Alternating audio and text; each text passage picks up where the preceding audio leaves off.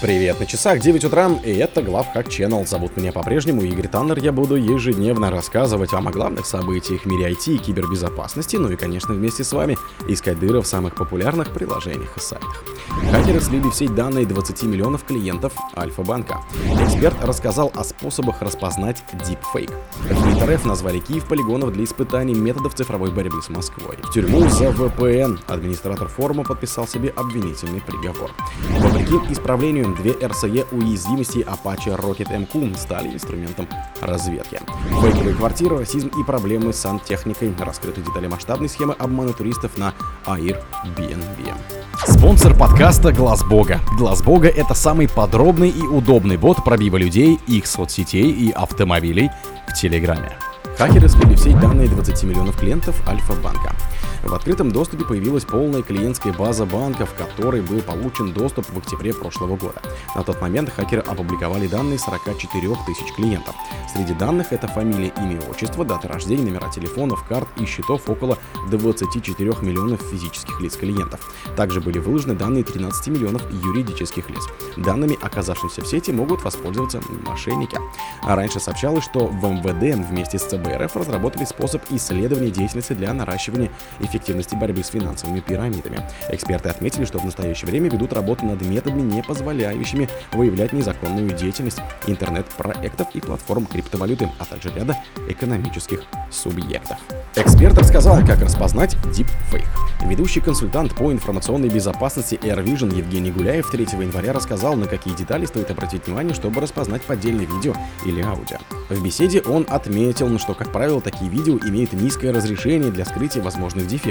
Также стоит лучше всмотреться в очертания лица, цвет кожи и волос, движение глаз и частота морганий могут быть неестественными. По словам эксперта, для защиты от голосовых дипфейков необходимо обращать внимание на качество звука и темп речи. Сгенерированный голос обычно безэмоциональный или наоборот слишком экспрессивный. Если появились сомнения, Гуляев посоветовал положить трубку и перезвонить самостоятельно абоненту или в организацию, от которой вам звонят по другому каналу связи, чтобы не попасться на уловку. Гуляев указал, что хакеры создают фейковые видеоролики с участием известных предпринимателей или лидеров мнений, в которых предполагается перейти по ссылке на свои курсы или розыгрыши призов. Ссылка может вести на вредоносный сайт. В МИД РФ назвали Киев полигоном для испытаний методов цифровой борьбы с Москвой.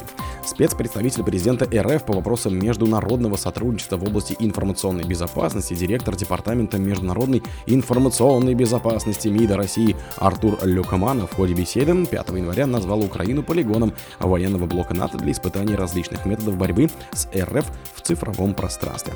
По его словам, Киев активно кичится перед своими западными коллегами антироссийскими диверсиями с использованием информационно-коммуникационных технологий, при этом изображает себя жертвой российской киберагрессии.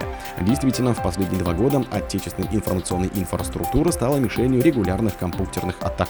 Большинство из них осуществляется с территории или с интересах режима Владимира Зеленского, заявил Люкманов тюрьму за VPN. Администратор форума подписал себе обвинительный приговор. Конор Брайан Фицпатрик, также известный как Пам Пам Пурин, нарушил условия досудебного условного досрочного освобождения, воспользовавшись компьютером без необходимой службы мониторинга.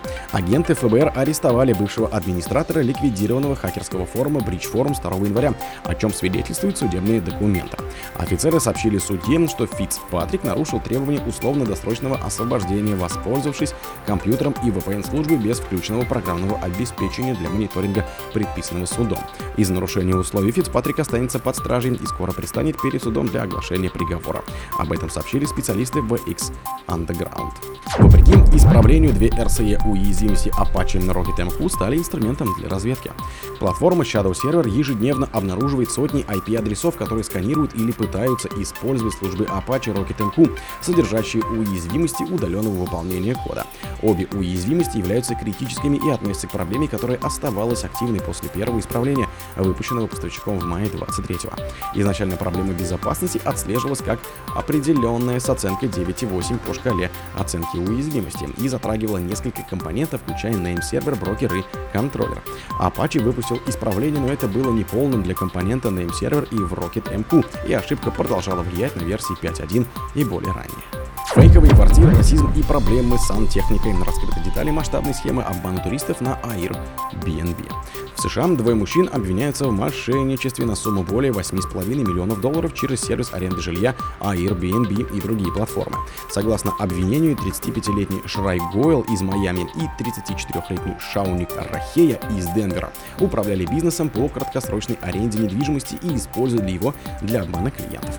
По данным Минюста США, бизнес мошенников действовал под разными названиями. Одним из них была компания Abbott Pacific LLC. К 2019 году преступники управляли почти 100 объектами недвижимости в 10 штатах США и заработали на 10 тысяч бронированиях. Мошенники дважды бронировали недвижимость, разместив несколько объявлений одного и того же объекта на Airbnb и Vrbo а затем в последнюю минуту придумали выдуманные оправдания, часто ссылаясь на проблемы с сантехникой, чтобы отменить бронирование гостей или обманом заставить их переехать в другое жилье худшего качества. Заговорщики получили выгоду от своей схемы, ведя тайную войну за недвижимость.